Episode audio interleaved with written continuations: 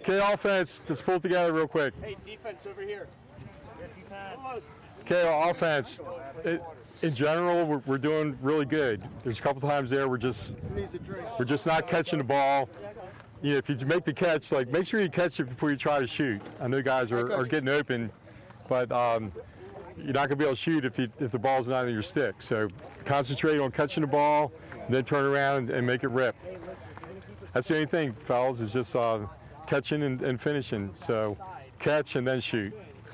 Other than that, let's just keep working the offense, keep moving the ball like we've been moving. The goals will start coming, guys, if we if we just catch and shoot. Does that make sense? Yes, sir. All right, everything, everybody doing all right out there? Yes, sir. All right, let's just do it, fellas. go, let's go, let's Let's go. play good lacrosse, good fundamental sound lacrosse. Let's go. Nine, two, three. One, two, three. Right.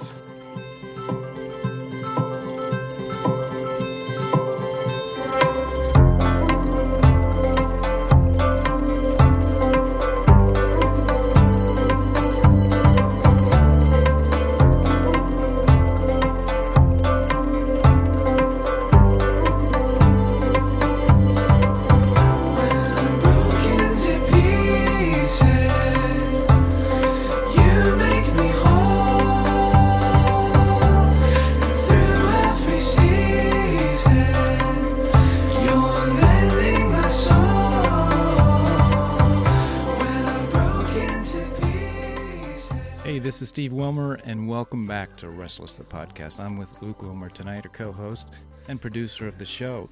You know, the clip that you just heard, the audio clip, was taken from one of the lacrosse games from Coach Joe, who's our special guest tonight. And you'll hear a couple more throughout the show, and I think you'll really will enjoy him and him as well in the story he's going to tell you. If you want to contact us, you can do that at info at restlesspodcast.com, or better yet, go to our website at restlesspodcast.com and you can look through that and there's a section where it says tell your story you know what we would love to hear from you because the power of stories are incredible Again, this is Luke, and welcome back from me as well. Uh, tonight, we are happy to have uh, Joe with us. And Joe has been a lacrosse coach for high school for about 30 years, and more importantly, been a member of Young Life staff for going on 40.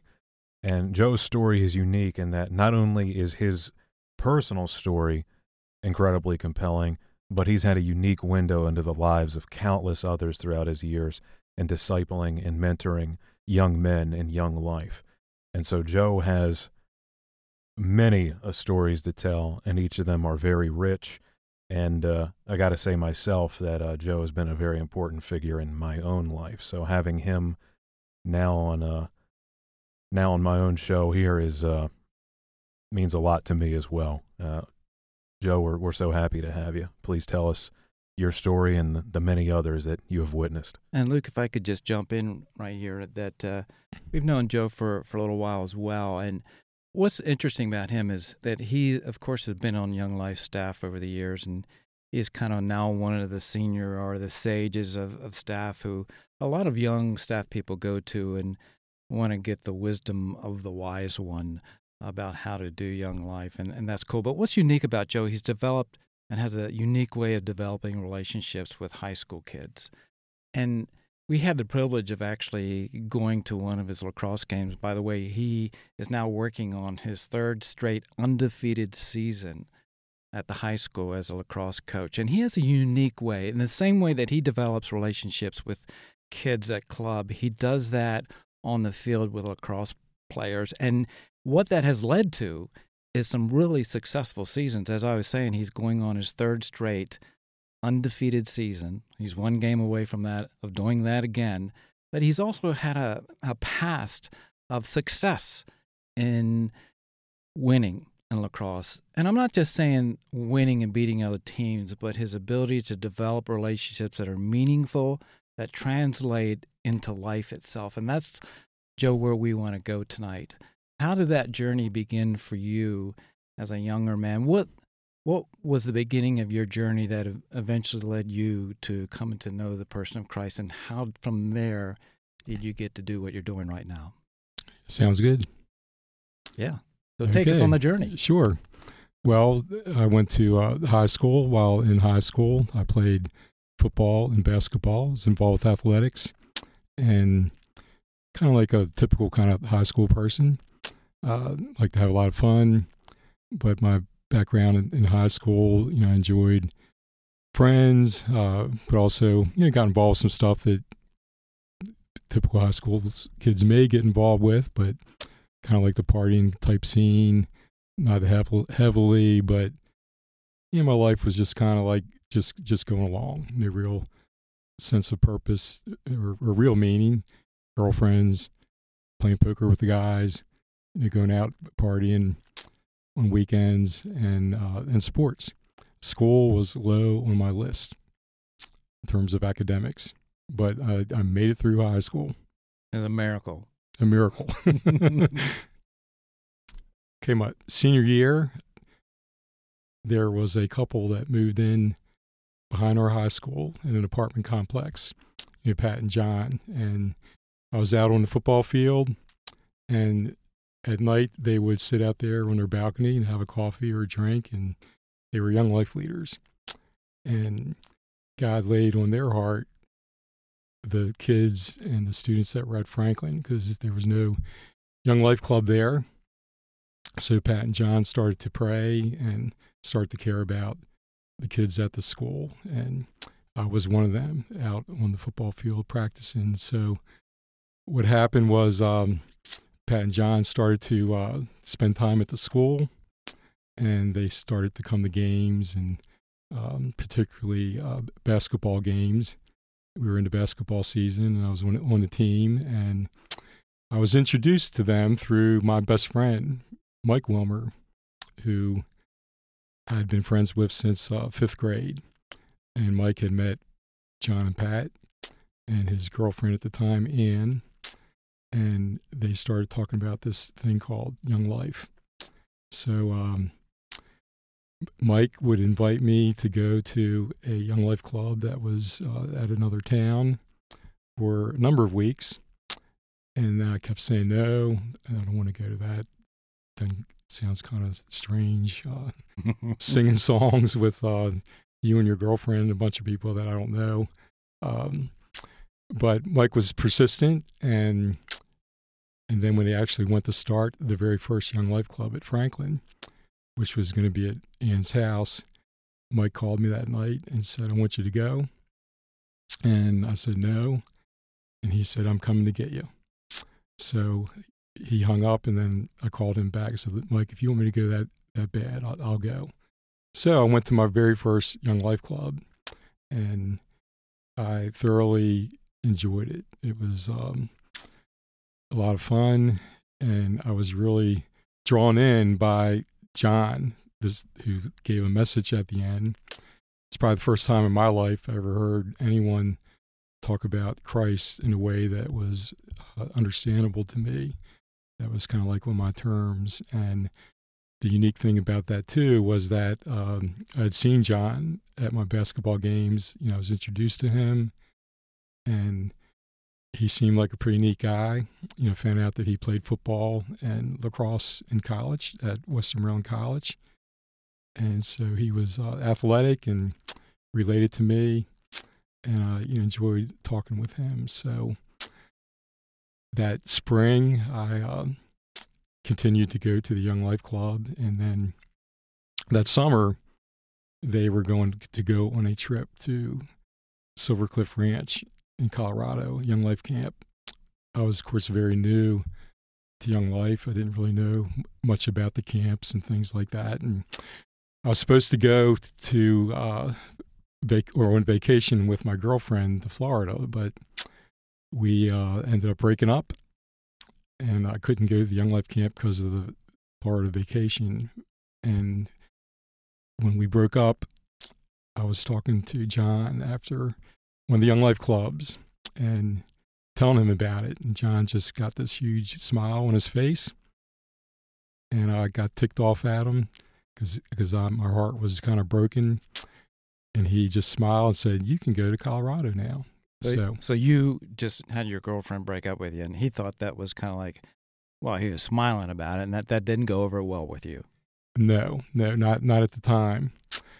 Um, but I, um, when he said Colorado, that just appealed to me. It's like, oh my gosh, I'm just going to go. I'm going to go out west, go to the Rocky Mountains, and I immediately was interested in, in going on that trip. So I ended up going on that on the trip to Colorado, and it just there just dramatically changed my life based on what I experienced. But the most important thing, I saw Christ in a way, um, both through words and actions from the people there that I'd, I'd never experienced before. And you would say up up to that time, Joe, that you really didn't have a good understanding who Jesus was, other than occasional attending church, nor did you care. But uh, I think you had once mentioned, as we talked to you about this, is that you were getting into the drinking scene and, and maybe even some pot or something like that. Yeah, that that is true. I um, pretty much had no no problem, you know, hanging out with friends, and if there was uh,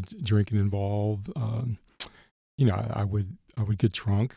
Mhm. Um, sometimes wonder how in the heck I made it home. There's many times I was in you know, vehicles with people who were also drinking, and and then um, I wouldn't say I was heavily into drugs, but um, if there were if there was marijuana or some of the other types of uh, drugs at the time that people had, you know, I, I sure I went to have a good time, and I was kind of like a crazy, fun-loving kind of person that, that would just kind of join in and so forth. So, uh, so that definitely was part of of who I was. Um, but I would say sports and probably my my girlfriend was probably the primary emphasis, along with you know, my my friends uh, on the teams. And all that was the beginning to change. C- c- correct. So while there at camp, actually there was uh, someone who brought some marijuana with them, some drugs, and uh, not something that you know, I necessarily would bring to camp. But after a couple days, this this uh, person said, "Hey, you want to go out in the, in the woods and smoke some pot?" And I was like, "Sure." um, however, I uh, in some ways I saw myself in this other person, and I thought, you know, there's got to be just more to Hmm. to life than just you know wanting to have fun, and, and there's sort of like an emptiness connected with um with the partying and that, that type of stuff. So halfway through the week, he had had he had some other type of drugs and offered it to me, and and I said no because I was having uh, a really good time and probably by that point in time, I started to see that there was just something different Hmm. that the people here were uh, talking about. There was something in their lives that, that I didn't have. And of course, uh, almost three quarters of the way through the week, uh, I realized w- what that was, was their, their faith Hmm. that they had Christ in, in their life and that they were different people based on their their personal belief in, in who Jesus was. So that message that I heard and saw lived out by the people there really you know got my attention. And so uh, one night in the cabin, um, we would talk at night, you know, after the, the clubs and so forth, have a couple questions. And this particular night, two of the workers, work crew people, came in to our cabin and shared their stories, and they were high school people. And um, anyway, they it got my attention because they were a peer, and as they shared their story, you know, I realized that our faith isn't just something that that we grow up with or something that's in our mind, but it's something that we believe in our heart. So I actually interrupted them halfway through their story because I understood that hey, it's a matter of believing in your heart, taking what's in your mind and believing that in your heart. And I really did um, believe at that point in time during their their message. So for me, it was kind of like a, a light bulb went off.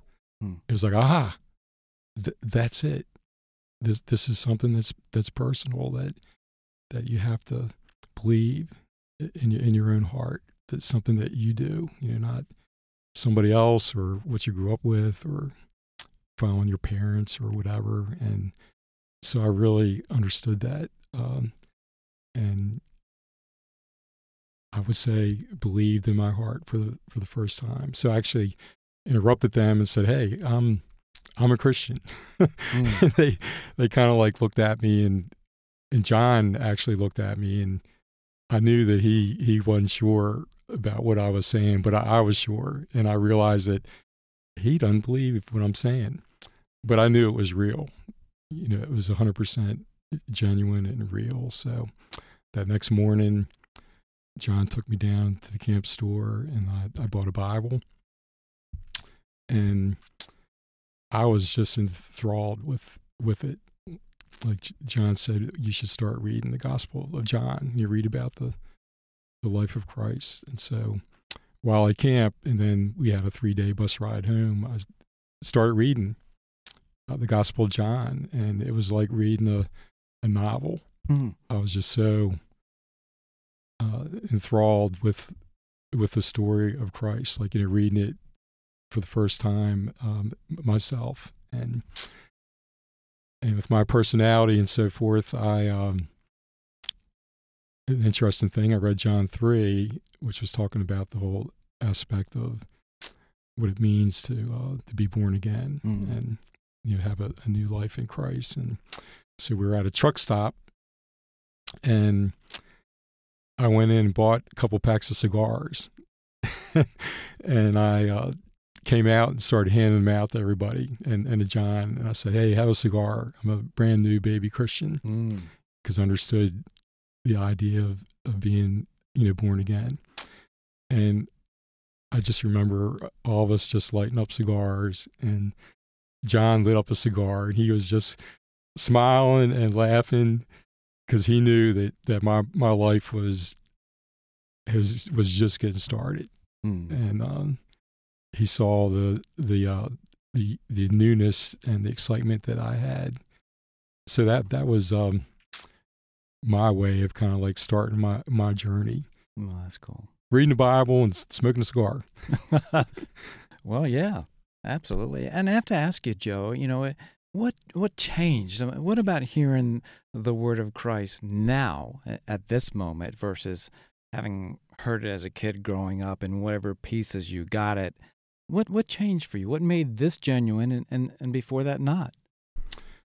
I think uh, obviously I think you know God's uh, spirit, His Holy Spirit. I think works in our in our lives and uh, reveals the truth to us. And I think um, again, just hear, hearing that message in a personal way and understanding that you know Jesus wants to know us personally, and that all the sin in my life that was based on um, just living for myself and you know being selfish and um, you know doing things like you know like partying and um, the stuff that would leave an emptiness in me and that kind of thing. I think um,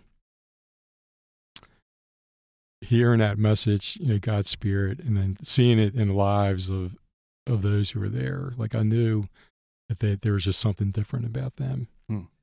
And so for me, it was it was kind of like a I saw it in word, or I heard it in words and saw it in actions, and it, it was real.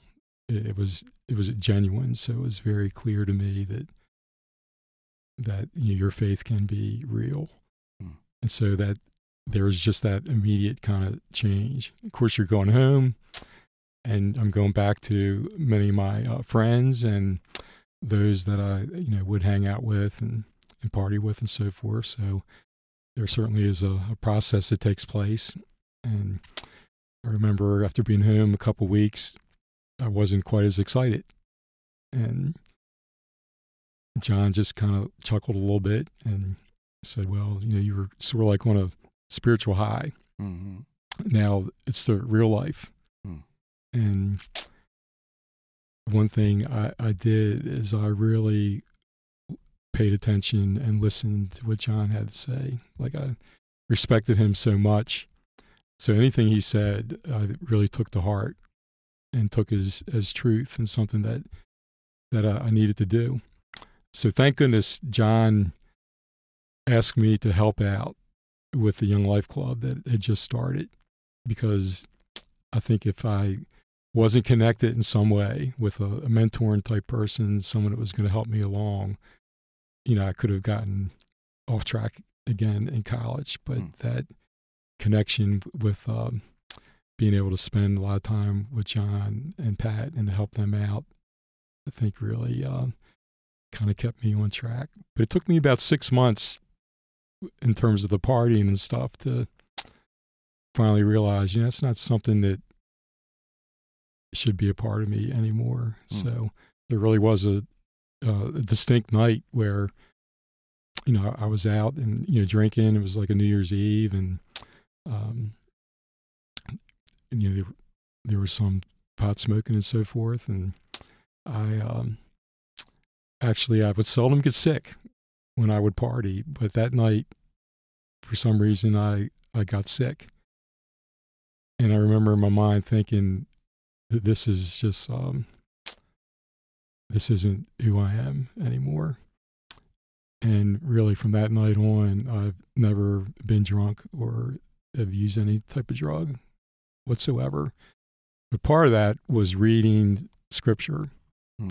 So I was reading in Galatians, and it was talking about the the acts of the uh, spiritual nature and the sinful nature, and it talked about that those that kind of continue uh, gratifying their sinful nature, and they mentioned things like you know drinking and just a lot of behavior that's connected with that. It says that um, that those people will not inherit the kingdom of God. Hmm. Now, theologically, um, hey, you cannot lose your salvation. But as a young believer, I read that and I thought, you know, I've, I've got to be, this is either real to me and I'm going to be serious about it, or it's not. And so that conviction from reading that is what enabled me to just turn turn around and to pursue a path that that was different than what I was on. So my you know, my friends change, relationships change, and I began spending a lot more time with uh, with those who were, were following Christ Hmm. through primarily through at first through through Young Life, um, but based on that too, I was then introduced to a, a church that was very instrumental in my spiritual growth. Hmm. And basically through the, the teaching of the pastor, you know, Mark. Mm. And I just started to take all that in and I guess just started to grow, you know, through through that as well as going to uh, Young Life Leadership. So that year, I continued to go to Young Life Leadership, and that summer, the summer after the summer I went to Colorado, would be the first time that I actually would go as a leader. So I was uh, growing. Thank goodness John and Pat took me under their wings because, boy, I was about as raw as you possibly could be. But I was excited about my faith and just remember uh, bringing a lot of people to the Young Life Club at Franklin, which was now uh, in, into its second year. That February was about a year, and then I um, had this Ford Pinto, and I would have so many guys in there that one night the uh, tire went flat, Mm. and actually, Steve, you were one of them. Yeah, I remember making it go flat. We had just eaten a whole lot of big, big, big dinner there.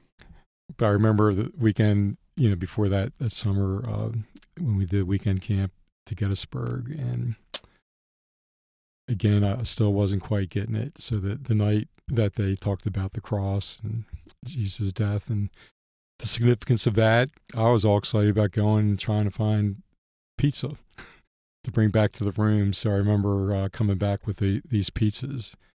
I had to walk probably about a mile into the town to find this pizza place that was open and I was so excited that I was going to come back to the room full of guys and uh, give them pizza. And I remember walking in there and everyone was talking about Jesus' death and what it meant. And again, I I wasn't even at that point in time even that much aware that that um, you'd have a, a cabin time type thing, even though I had that at the uh, summer camp.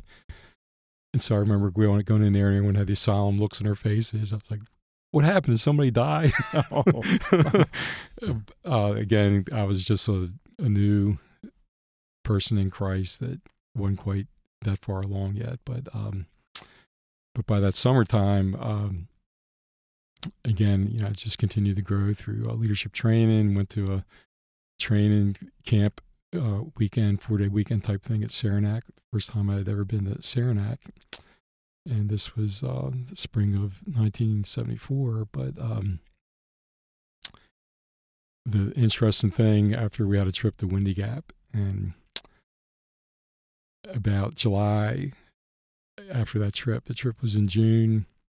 All of a sudden, uh, John and Pat are talking to me, and they said, um, We're going to go back and lead the Young Life Club at Westminster, and you're going to take over Franklin's Club, you and, and Mike and Ann. Hmm. And I was like, What? it was uh, it, first of all just unbelievable to think that that you know I would actually be a, leader that would actually lead the club. But John and Pat, I guess they who knows what they saw in me, but they saw something that Hmm. they were going to entrust me as being uh, an actual leader that actually would do things. So uh, I bought a uh, guitar like that July, and literally like between July and September, I learned how to play the guitar to, to at least play some of the Young Life songs. And then the uh, leadership changed. The area director uh, changed for Baltimore, and thank goodness the new uh, area director Newt knew that I was just like a greenhorn and needed help. So uh, so Betsy was the female staff person in Baltimore, and Newt teamed me up with Betsy. Thank goodness. Yeah, you guys were just, I mean, weeks and months out of high school, right? Yeah, correct. And and I had only known the Lord for a little bit more than a year. And what ended up happening, actually, Mike ended up uh, going to another club at um, Milford Mill, and Betsy and I really were the, the primary leaders th- there at Franklin. So I uh, just grew tremendously just having that responsibility, and Betsy was just great. So she really helped me along, and you know, started giving Young Life talks and started playing guitar and started to do some of the humor that's connected with Young Life and and the good thing about it all is that um, something was was working because Mhm. kids uh, continued to come and you know our club would you know would grow and you know we would at, at one point um i guess maybe a year from that time had like over 100 kids that came to the club Hmm. and we would have a weekend camp uh, up in new jersey where um we would have the most guys on the weekend Mhm. and so all of a sudden I was like thrust into this situation, but you know, I had to rely on God and the people around me that would encourage me and believed in me. So that kind of started my uh, my volunteer leader uh, career. That years later, uh, with, within six years, when I went to graduate from college, took me six years, but I made it. And that was kind of the third miracle. First high school. Right. Then you came to know the Lord. Then three, you graduate from college. Third miracle. Correct. Didn't really get serious about college till probably my uh Last month there. my yeah. yeah. yeah exactly. And of course, I then met my uh, my wife Hmm. At Young Life Leadership. Combination of that and college. Um, but by the time I was was a senior, I believed that God had used me, and at that point, I still hadn't really grown a whole lot. I'm not really sure uh, how I discipled guys. I guess I kind of taught them what I knew, which wasn't much, but maybe because of just my excitement and my passion about it, that um, guys would would respond to the things that we did and things that I talked about and so forth. And so, um, so Newt and other leaders and, and people in Young Life, I guess by the time you know I got to my senior year in college, uh, they just started seeing something in, in me, and so they asked me at that point in time to uh, well, actually three years before I got out of college. Uh, Newt asked me to go on a student staff. So that was my first involvement in terms of employment with Young Life. So basically, I was just a, a leader that got paid a little bit of money to uh, to do some extra type work. So we would I would help Newt with weekend camps and things like that and that type of thing. But then by my my uh, senior year, after three years of being on student staff, uh, I was asked to consider going on Young Life staff. So it's something I I uh, prayed about and really thought of, thought about that and wanted it to definitely be something that was in God's will. It was a calling as opposed to you know just wanting to do something just to do it. Mm. So I really really did feel a, a strong calling, and I think the main thing for me in my life at that point, you know, I thought, gosh, there are thousands and thousands of high school kids just like I was that don't have a clue who Christ is. And they may say that they believe in God and maybe they go to church occasionally or, maybe maybe even regularly. But then there was a lot of also high school kids that were totally disconnected that maybe they you know never went to a church. And and I thought who who is going to reach those kids if there isn't someone like a, a John and Pat that's willing to go to the high school into their world, you know, what chance do they, they really have?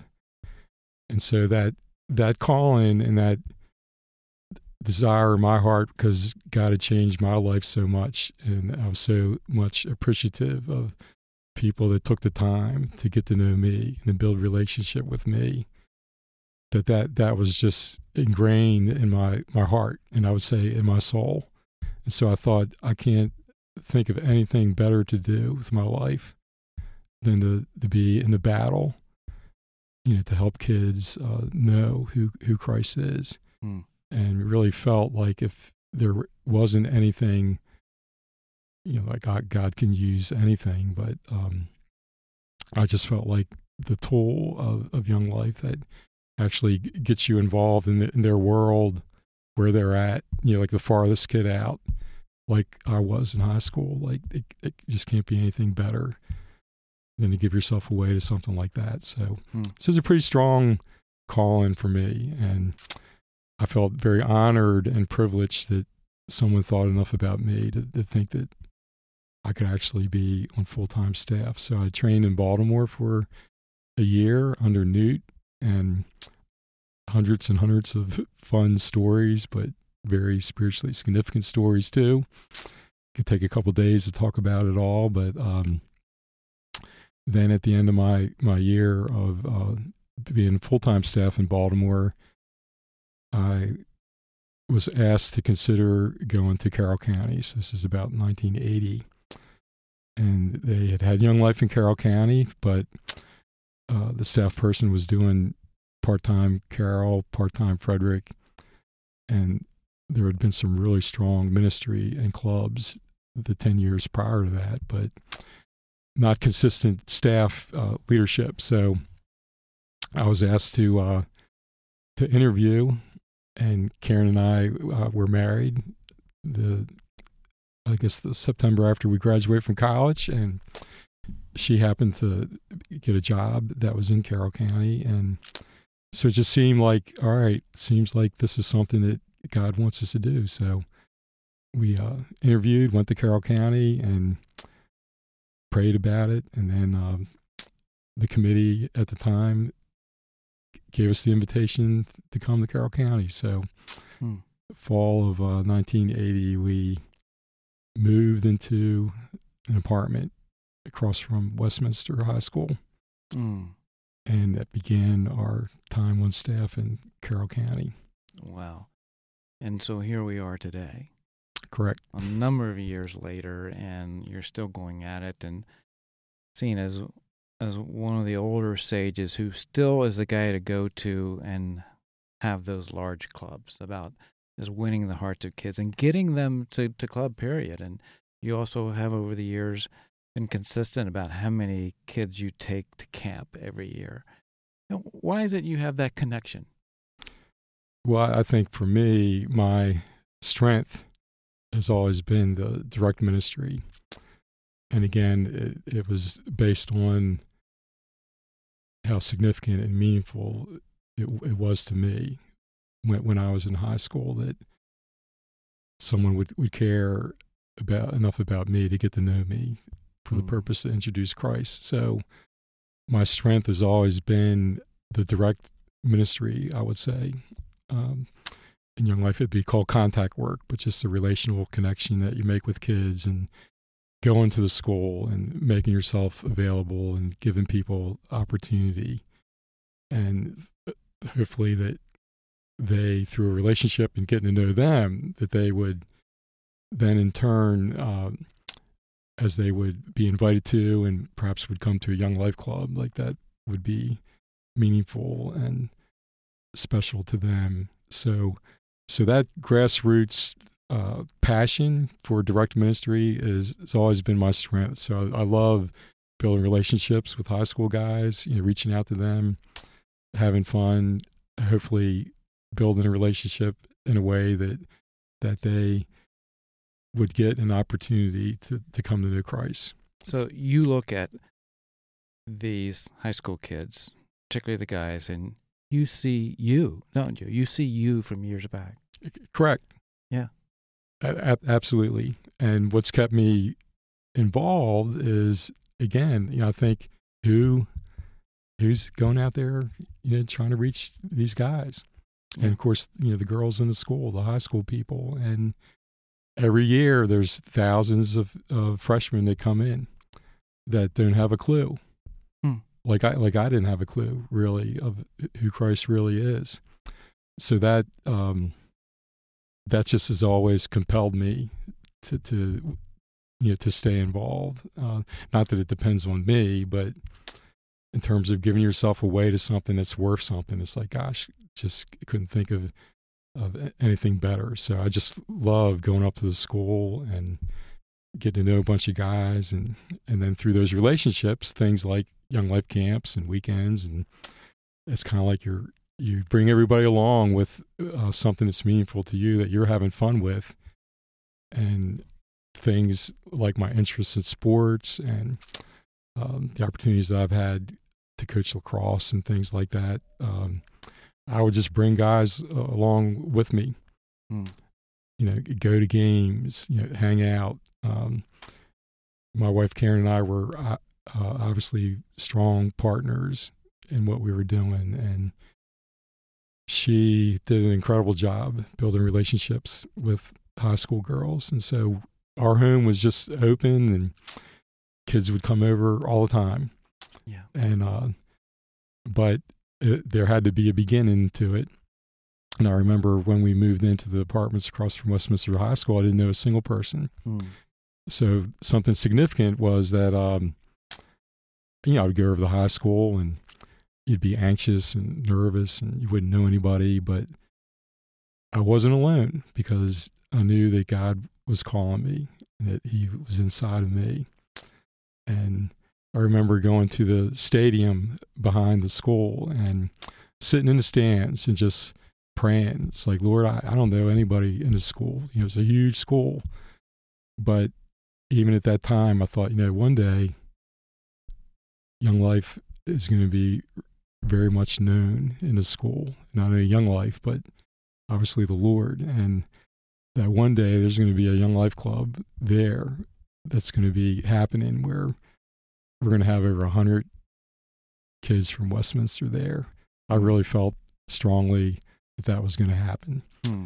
and that kind of just pushed me to keep going. And and the exciting thing about that is within a, like a little over a year after that time, you know, I started to get to know a couple kids, and um, and it's kind of like where coaching comes in with lacrosse Mm. because I uh, that spring, the first year I was at Westminster in Carroll County, the uh, head lacrosse coach who I had gotten to know through just being up at the school and you know getting to know kids and so forth, uh, asked me to coach, and I'd never coached before, nor had I ever played on a lacrosse team before. Hmm. And you you didn't play in high school. No, because our school did not have a team. Lacrosse hadn't been invented yet at your high Well, school. it, it was invented right after the Civil War. yeah, long ago with the Indians, but uh, Mhm. um, but Franklin did not have a team, and so actually my senior year, they got equipment, but there was no coach and Wow. no real team, and uh, so I became a player coach, Hmm.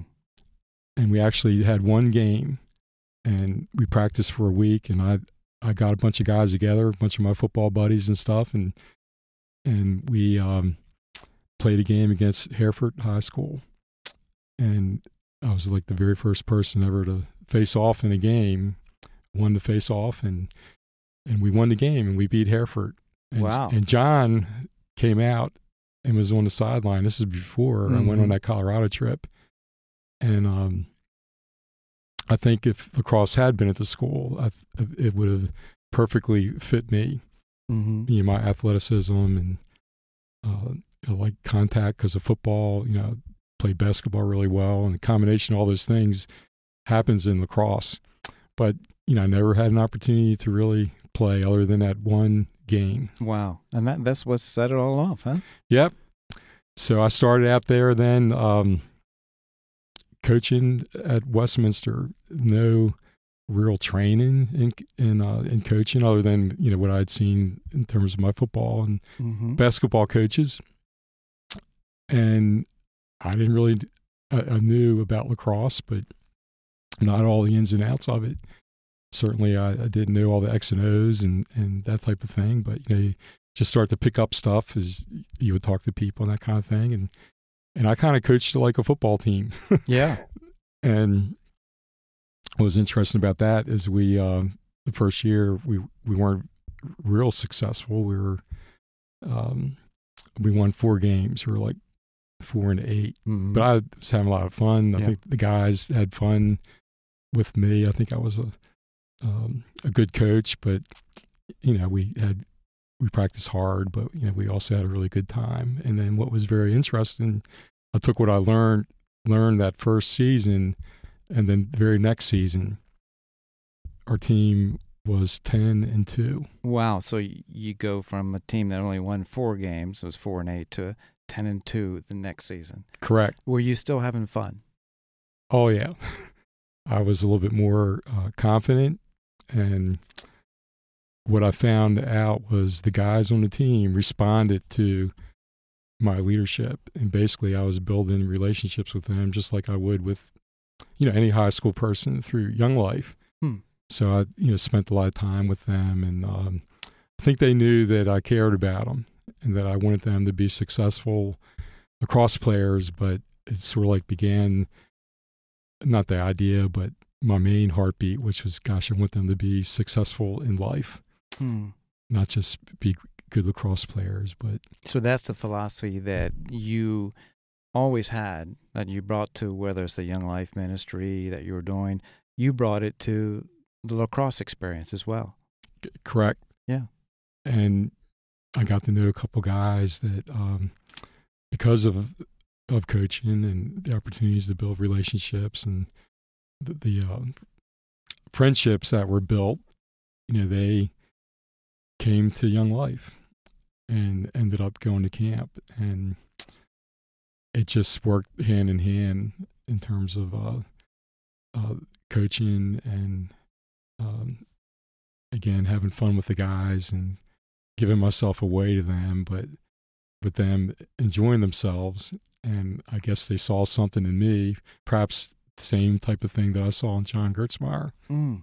just somebody who really did care about them Hmm. and didn't want them just to be good lacrosse players, but there was something more uh, to offer.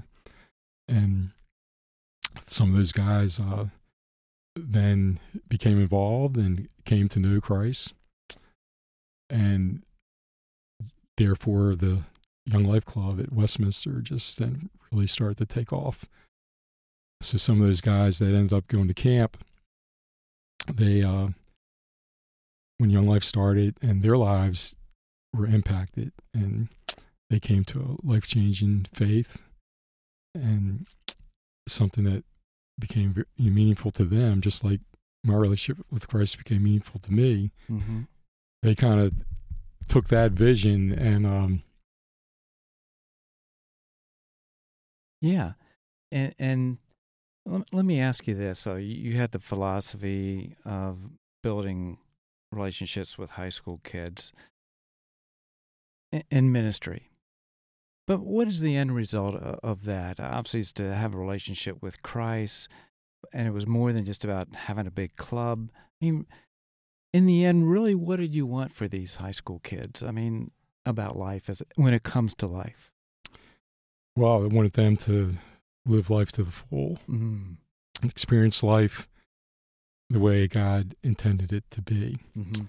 And of course, at that time, you know, 1980, 81, I mean, that's almost 40 years ago.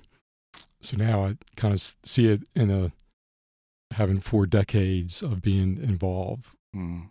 uh, how, again, significant and meaningful it is to go through life, you know, knowing Christ and having that, that purpose and that, that foundation that's going to help you to live life to the full. And so that's the, the joy I have now. That's cool. You know, I can look at the guys who, you know, and the girls whose lives were, have changed. And that group of guys, again, they reached out to the, their friends at the school. Yeah. And again, it's not about the numbers, but you have to give people an opportunity. And, you know, if you have a club of 100 or more people, or, you know, what ended up happening, we took almost 80 guys. I think it, I think it was 80 guys to a Young Life weekend camp in Ocean City. Mm. Those lacrosse guys I'd gotten to know, you know, Reed being one of them, you know, Matt and Bill, they just uh, brought the entire football team Mm. On a weekend camp. And the exciting thing is the fruit from those times are, you know, evident today Yeah. as, as their lives were, were changed. So many of them went on to be young life leaders. You know, Reed is a pastor of a, a you know, great church. Can I ask you, Joe? I mean, you did this for 40 years. I mean, there were high points and there were low points with it, too. I mean, what, what are some of the struggles, too, that as a guy who is an area director involved in kids' lives all the time, all times of the day, you know, what are some of the things and the challenges that you had to overcome for you and also what you witnessed from them? Well, I would say that um, we're only uh, so gifted with who we are and the things that we're, we're really good with. And for ministry to be successful, you really do need a team of people, Mm. like the other uh, leaders that become involved and the Young Life Committee. And there's a lot of relationship building that takes place. And so uh, many of the challenges would would involve the cycle of ministry as people would would come and go. So you can spend a couple years, you know, building some relationships. Let's say on the committee or the leadership team that you you uh, you know, God uses you to put together, and then as those people move on, you know, to other places, um, maybe they move out of the area and that kind of thing. It's it's, it's kind of like you're the cycle of ministry. Then you're you're kind of like starting over. Mm. Um, so that that's probably the the biggest challenge is it's constantly changing.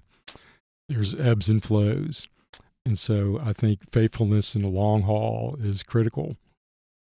So I have to remember those days when you know there wasn't 100 people come to the club, and you're by yourself and and the Lord, just up at the school, and those times are very uh, precious. They're not low times; they're just part of a cycle of, of ministry. But for me, probably the biggest challenge, like I um, wasn't the most gifted administrator or you know detailed uh, fundraiser type person. Uh, again, my heartbeat always was a direct ministry with kids, and so you know I had uh, after a couple years we had several young life clubs happening in Carroll County. We had you know a lot of, a good team of volunteer leaders and uh, the finances would always be a challenge to, to any ministry and so uh, so I think some of the difficult times the early times where I feel like gosh I'm doing a great job with the kids work. But then as we would get behind financially and so forth I'd I'd do what I could but um, I kind of depended maybe a little bit more on the you know the committee or thinking gosh there's other people that it's part of their job to help you know raise the money that we need and that kind of thing. But but you realize that hey everyone's a volunteer and everyone's doing what they can do. Mm. and so i kind of i guess as i grew and and learned things i realized that i have to if anyone can do anything to help th- that's great. But i guess my expectations kind of changed a little bit. Um, but there were some very d- difficult times um, and with the finances, it wasn't necessarily that the money wasn't there, but I think personally, I I would feel like a failure, um, even though the ministry was going well. So the difficult thing for me would be uh, like Christmas time, for instance. Mm-hmm. I think the first December we were here, you know, after living in the apartment, you know, Karen was, uh, of course, working and being paid for what she was doing. And I remember uh, getting a paycheck. And at the time, they would just pay what came in. And I think 43 cents came in. 43 cents. 43 cents for, The- for a month's work. The stamps that they sent it to you cost more. yeah. And, um, I- you know, I, I probably, even though I knew some great stuff was happening, like for me personally, that it just, it was difficult. I think it kind of, my, uh, my self worth, you know, whatever kind of insecurities were in my life, like that kind of thing. Like I, Yeah. I would feel like, what, what's wrong with me? You know, like why, um, Why, why is that, Joe? You, you were packing kids on buses, taking them to camp. You were having large clubs. So, from the field work perspective, you were successful. Yet, when a 43 cent paycheck shows up, it, it kicks you in the teeth. I mean, wh- why is that? Why? What is it about men? What is it about our self worth that things like that impact? Yeah, I, I guess it's just um, you know insecurities. Uh, maybe my background. You know, my dad was a very hard worker and Mm. blue collar worker, and Mhm. uh, you know you want to provide for your family and you know bring home a paycheck and uh, send your kids to college and have a good home and things like that. So that stuff is kind of like ingrained in you, and um, so to at at least at that time, and it wasn't the, the first time either. Yeah. Probably for years and years, we would um, there'd be an ebb, ebb and flow of the finances, and some young life areas um, maybe are are more supportive, and there's more opportunities or more people that can raise money and that kind of thing. But since that really wasn't my gift, it just kind of depended on uh, you know what was happening. Um, I guess it, with the things that we were trying to do. Yeah. Um, but thank goodness uh, my time on staff um, that that didn't keep me from continuing on staff. So I am uh, very heartfelt thankful for Karen, for my wife, because she essentially was my partner in ministry. But Mhm. she, during those times, would you know she continued to work full time all those years. So it, you know put some pressure on you, you know, on, on your family, and and it was very difficult for me to open up an, an envelope or to, you know to say to my wife, um, you know, I'm not getting paid this month, and sometimes people would um, that were aware of that would would help out because you know, we were a young married couple living in, Yeah. in an apartment. Yeah. we weren't. We didn't come from families that were very wealthy and that kind of thing, and so it really put a lot of pressure on us and Karen at times trying to figure out, all right, how can we pay the bills this month and, and make it happen? So I would say that's probably the thing that would kind of stab me in the heart at times. But yet I knew that how can you put a price tag on a life that has changed? Hmm.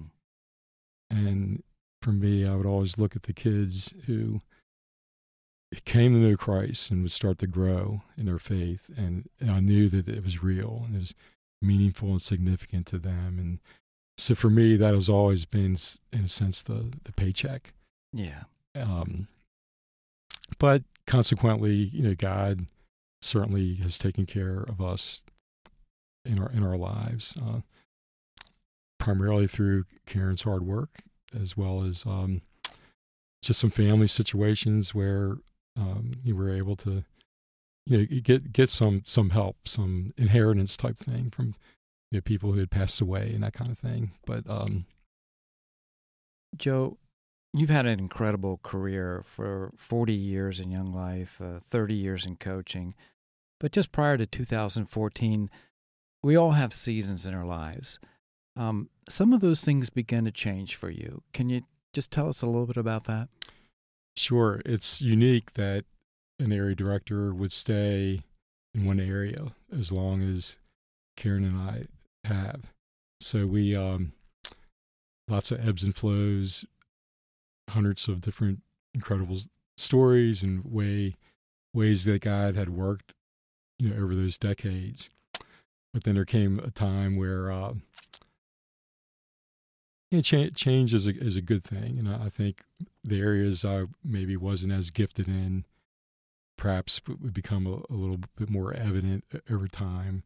I think people appreciate my faithfulness and the work that has taken place in Carroll County, but but there was time to uh, you know have a little bit of a change. So what took place was I then left the area director position and became a Young Life staff specialist, which basically meant that I took a, a cut in pay and could continue to focus on, I think, what my main strengths were in ministry. And I immediately, when we were looking for an area director to come in to take that position, I thought of Matt, who is the area director now. And Matt had been a volunteer leader for a number of years, and we had a great relationship and worked in club together. And I thought immediately thought of Matt. And I thought, gosh, this could be a great opportunity for him because he was a teacher and the head of a math department and felt called to do Young Life Ministry. And I immediately said, Matt, why don't you come back to Carroll County? So it really became like two were better than one. Hmm. Matt's very gifted as an administrator. He's very good with numbers. He's very good with details and fundraising and being extremely thorough with uh, running an area and and things that I, I wasn't as strong with. So so the two of us together, I think, was a, a real winning combination and in ways that kind of freed me up to just continue to focus on direct ministry, not quite having as much responsibility with the fundraising and things like that. that Yeah. And, and you said change is good, but that doesn't necessarily make it easy. Correct. So you uh if, when you're in ministry, you continuously year after year, you you keep asking yourself, "All right, Lord, is this um something you still want me to do?" People don't stay in ministry very long in terms of youth ministry. Like I think the average amount of time may be something like 2 years, maybe less. And they move on to other things. So um so for me to then make that adjustment and not be the main person. Uh, even though, again, it, it was very easy for me to um, have Matt take that leadership position as the area director because of our relationship. If it was someone else, it, it probably never would have would have worked. but during that time, you know, you do ask yourself, all right, what is really my role now, and in what ways is God going to use me? And then, just as an older person, it's like it was one thing when I was a a 20 something year old Mhm. coaching lacrosse and taking guys to games and they loved hanging out with me i guess from their perspective at that point i was probably pretty cool. But then here you are now white haired uh 64 year old man and it's just different. I think even though christ is, is the same obviously and I always thought in ministry it's it's like well who doesn't want a big brother that that loves them? Hmm. and then it was like well who doesn't want uh, the father figure that that loves them? And now it's like hey who doesn't want a grandfather figure that really cares about you and, and loves you and wants to get to know you? So i kind of like thought like that but but you wonder um and what happened for me is um through cycle of change and and so forth um my own direct club um, kind of got to the point where it's like, gee, um, we're just not getting the kids there that I want. And so I um, kind of like had a, a heartfelt kind of, all right, Lord, this I just don't want to just have a club, just to ha- have club, and really not have the kids coming to it that I really want to reach. So, in talking with uh, Karen and praying about it, you know, I made this decision that I'm not gonna I'm going to stop having club for a while. And I'm going to, that doesn't mean that young life stops. It just means that you focus on relationships and getting to know the kids who you want to have get involved. And so I remember praying, uh, and I'd coached all these years, but it was February, lacrosse season was going to start in March. And I was even wondering, uh, some years, coaching, it's always a good thing, but there's more fruit in certain years than other years. And uh, the year prior to that wasn't very fruitful. And it was fun. And I got to know a lot of guys, but they weren't all that interested in spiritual things or young life or anything like that. So I had to, uh, I thought about, I don't know if I'm going to coach. So it's sort of like a, I'm just not really sure. Is, is God maybe calling me out of ministry? Mm. Is it his time for me to focus on something else? And again, I went back to that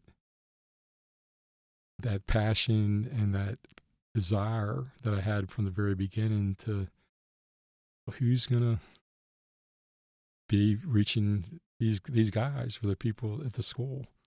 Um, obviously, other people can do it, but I still had that heart desire. Hmm. So I kind of prayed and I was like, Lord, just uh, Romans 12, 1 and 2 came, came to mind. Uh, they were living sacrifices. And I, you know, we offer ourselves as living sacrifices. And I just say, God, I'm just going to pray. I'm going to invest in uh, what I'm doing, the relationships I have. I'm going to really love the guys on the lacrosse team and serve them, try to be positive to them, um, live Christ in fr- in front of them Hmm. in terms of just my actions and the way I coach and the way I treat them, and and that really began a incredible couple of years that God just kind of took that and in faith praying and just happened to be the kind of thing that God orchestrated. So it was the right group of guys on that team that I got to know. And as an older person, somehow they uh, responded to me. And I asked them at a cross party. I uh, prayed with my son Camden and Guy Britton, who uh, were potential new leaders, which we needed at Century. And I said, we're going to bring the guys down here and show them the camp movie. We're going to Lake Champion. And I'm just going to ask them if uh, they're interested in going.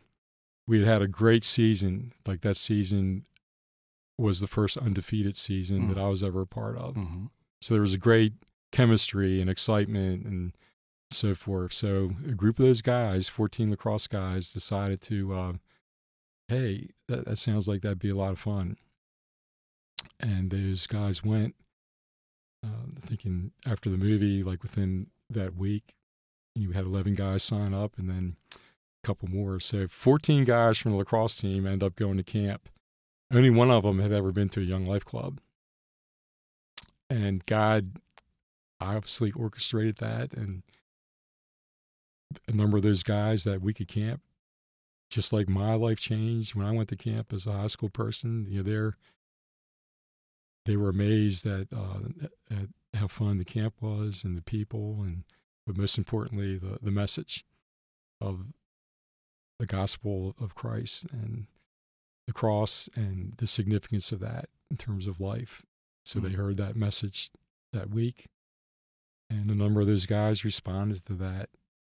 And, I- and I'm just telling you, from that was just amazing to me, almost like a miracle that, that God wasn't done with me yet and was allowing me to be part of their stories that was just starting out. And so he took that group of guys, particularly some guys, um, you know, Zach and, and, and Jacob and Max, um, in particular.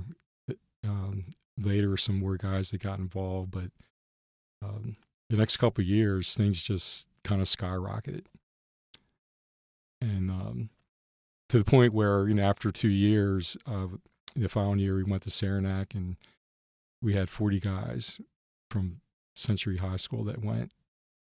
And then following year after that, we we took 115 people from you know leaders and high school kids from Century, two busfuls to Frontier Ranch to Colorado, where I kind of got my start.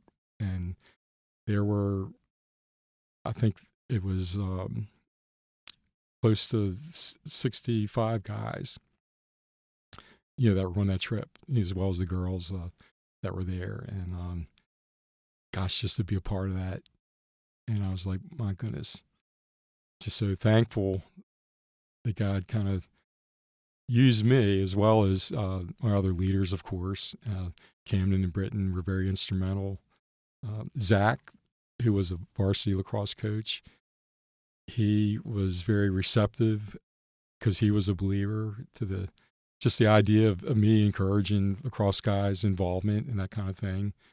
So God just kind of orchestrated, and put all these pieces together. That was just like a perfect storm for God's kingdom that He orchestrated and allowed me to be a part of.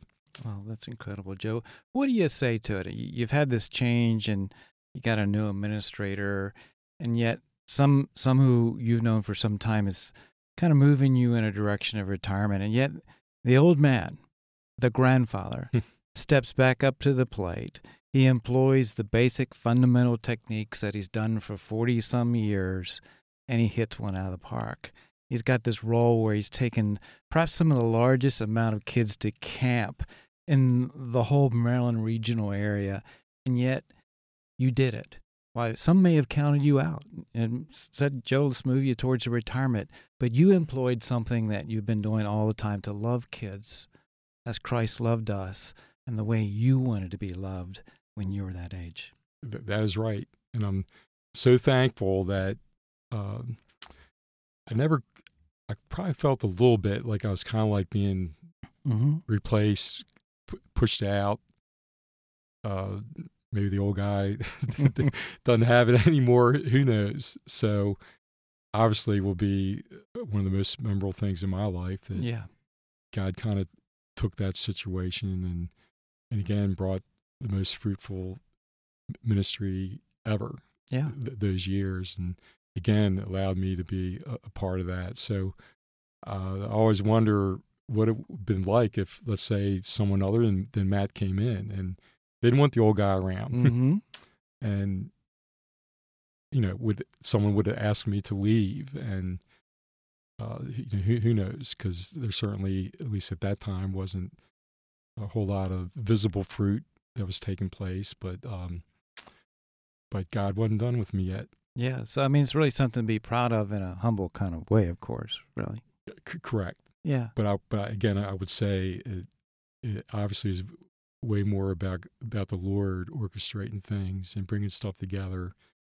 Obviously, I was thankful to be a part of it. I had kind of like a front row seat, but to be sorry, it gets It's a little okay.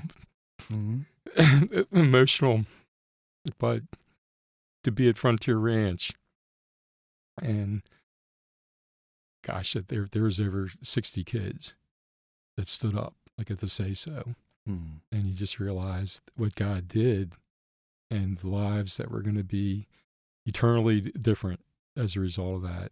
Yeah. And, um, again, that God allowed you to be a part of that. It's like, gosh, what, what greater thing can that be? Yeah. And what if you had said, "I'm too old to do this anymore"?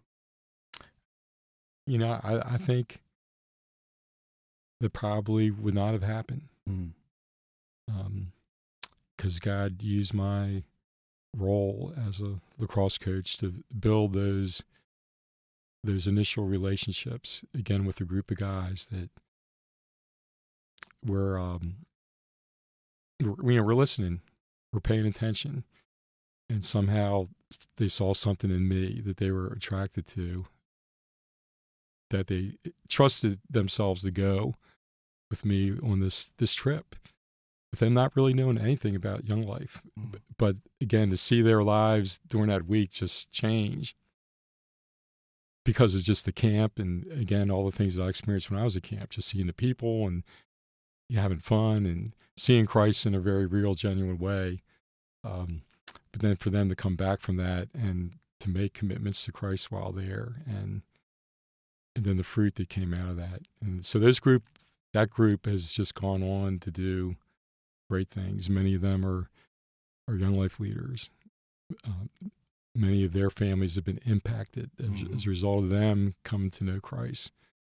Uh, so I, I get to kind of look at all that fruit, and it's like, gosh, how thankful and grateful I am to have been a part of that and to be a part of those stories. So anyway, That's incredible. So, so Joe, tell me, here's the old guy. He's still out there getting it. He's on the field now, and we had the privilege to go out a week ago and put a microphone on you, which our listeners are going to hear a few clips of that uh, during this time. And and what we notice is that you're still doing the same things. You're spending time with the team, with the players. You weren't berating them, belittling them. You weren't grabbing them by the helmets and looking them in the eyeball and say, "You need to do this." you were still winning the right to be heard, weren't you? You still that's still how you do it. Good job, fellas. Just get, get a drink, okay? Hey, nice job attacking. You guys are you guys are getting looks, you know, getting shots. So no problem. The defense claps on you. I hit Just pipe. make that pass. I yeah. hit pipe, coach. That's all right. We get get a drink. You know, there's no reason why we, you guys can't be fresh to go. yes, and th- that story still remains in a sense to be to be written. my hope is that um, who I am as as a person, uh, not just as a coach, that that something's there that that guys see. There are a couple of these guys who uh, who are involved with Young Life. You know, a couple of them are going to go to camp this summer. Mm-hmm. But my heart still aches for the the number of guys that still don't quite quite get it. And again, it's a God thing it's like God's spirit has to work in a way that that something kind of grabs hold of them. It'd be great if it was just a formula that you know, A plus B is going to equal Mhm, C all mhm. the time, but there's years where uh, there's there's not as much as much fruit. Yeah. However, the w- the basics of what you're talking about, just just trying to love kids where they're at, asking them questions about their their lives. You know, how are they doing? You know, talk to them about their family. You know, when you're in a situation where you know that, that something painful has happened in their life, just walking alongside of them, and that they know that you're someone that they can talk to. Uh, you know, I always do that type of thing. Um, but that 2014 undefeated season was repeated in 2018, Mm-hmm. and we have one more game this year and we can be undefeated this year.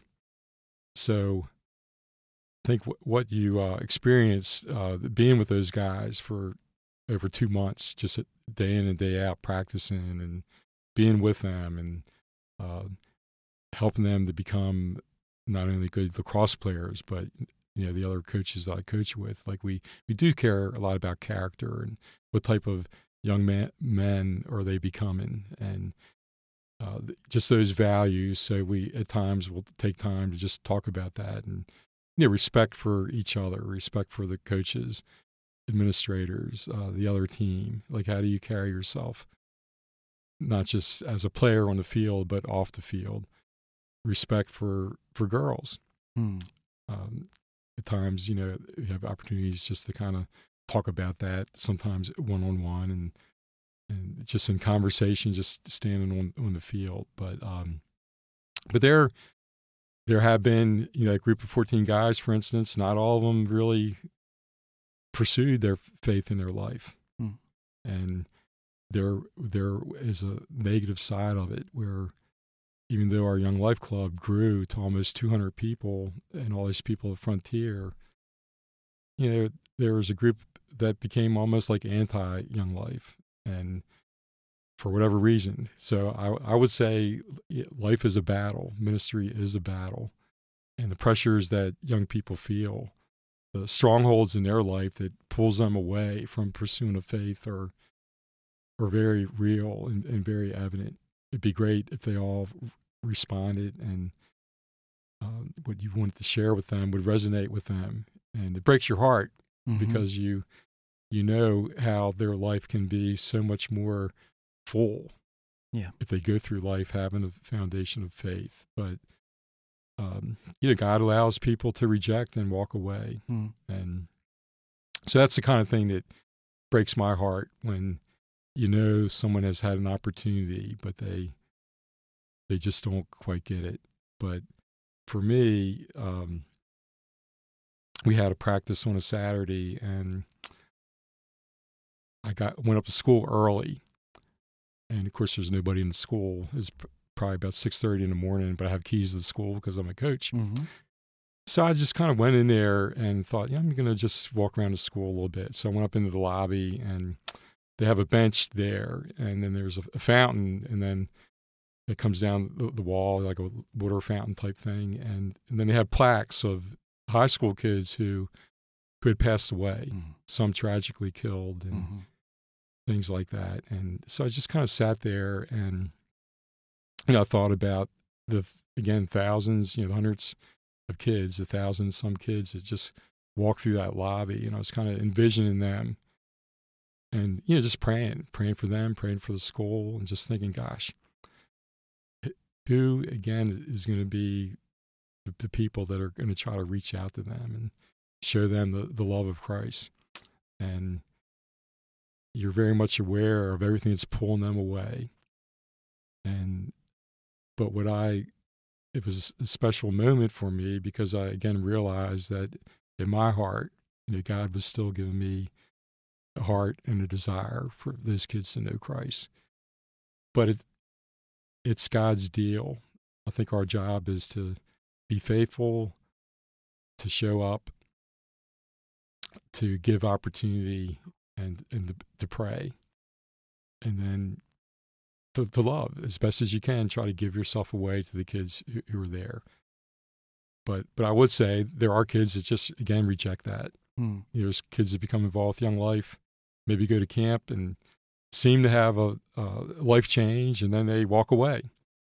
And there's a lot of kids at the school that are like that, and you kind of see them, and they might say hi, or they might kind of look the other direction, and so that's the kind of stuff that, that breaks my heart. Yeah. Joe, you've built quite the reputation over the years, one doing Young Life, but also being a coach. In fact, I heard the the term said they call him coach. And what do you right now, as we, we bring our show to a close tonight, as a coach, as a guy who walked and still walks beside young men and high school students for the last 40 plus years, what do you say to them? I mean, to the folks listening right now, what would the coach tell us in terms of life going forward that we need to focus on? Well, I would say in life, uh, you're going to face a lot of difficulties. There's going to be a lot of circumstances that are really going to challenge you and uh, obstacles, um, disappointments, decisions you might make in life that have consequences to you and and to those that you love. Um, and it's not going to be easy. High school years are, are, are great, but as you continue through life, it's not going to be just about how much money you make or how big your house is or you know what possessions you have or how popular you might be uh, or how good you might be at your job or whatever. I mean, all those things are are fine, but the thing that's going to carry you through life, especially through the difficulties, is really going to come down to your your personal beliefs and and your the faith in in your life. That's going to get you through the storms that are going to happen, and the storms will happen. Mm-hmm. You know, people are going to die. People are going to get cancer, or you know, tragically uh, have something happen to them. Um, you know, you're going to run into situations where those that you love perhaps might make some poor decisions that not only impact them but impact you. You can have uh, eventually you're going to have a family that you, know, you may have children, and you know how are you going to raise them? How are you going to love them? What are you going to give to them? That's you know life changing and life giving for them, and you go through life uh, without having a faith. I, I just can't imagine how um, people make it. Like, what it, what it really is their anchor? Hmm. What's going to hold things together when the storm comes? The storm, storms are going to come. Uh, you know, my dad died from leukemia. Um, you know, we have family members who have had cancer and passed away. Uh, very you know, difficult type life situations. Um, and thank goodness if you have a faith, you know, God's going to walk alongside of you in the midst of that storm, and he, He's going to be there. Hmm. He's He's going to bring hope in, in situations that maybe seem hopeless. So, my heart's desire is like, gosh, like for anybody, you know, you want them to go through life, you know, having life to the full, and that can only happen through having a strong faith in in, in Christ. Yeah. I mean, He's the creator of life. Absolutely. Um, so I wish that um, more people would, would, would see that. yeah. But I hope they remember when those storms come. Uh, I wonder if this old coach I had uh, Mhm. might be helpful in some way. Um, if they don't become involved, you know, with directly getting involved with Young Life and that kind of thing, um, where you have more direct opportunity with through that relationship. So it, you know, it doesn't always happen, but when it does happen, it, and you know that God has worked incredibly, you just rejoice in that. Amen. And there's lacrosse guys whose lives have been impacted. I mean, it, it just thrills me. Uh, this past uh, January, after Christmas, um, some alumni wanted to get together from Century that were part of that group and have a weekly gathering, a, a weekly Bible study, since they were there on winter break. You know, there's 25, 30 now post high school uh, young people that are in the basement having a Bible study, Hmm. talking about what it means to follow Christ in college, and uh, yeah, it was just unbelievable. So, so just to know that that that came out of th- those years is just uh, an incredible blessing. But at the same time, you know, I had a sister-in-law that was dying from cancer, mm-hmm. that was in a hospital bed up in our kitchen and in a basement who of course she was a strong believer in her faith and our faith was very real you know, during her her battle with uh with cancer but in the basement you know you have again, these young people, 20 somethings, that they're going to go through their lives and they're going to face many difficulties, but they have that foundation of faith. So, Yeah. Luke, uh, being the youngest one sitting in here right now, uh, anything you want to ask the coach before we bring our time to a close tonight? Uh, yeah, uh, Joe, you had talked about just um, having Christ be be that grounding element, that rock in the in the hard times, but also in the good times.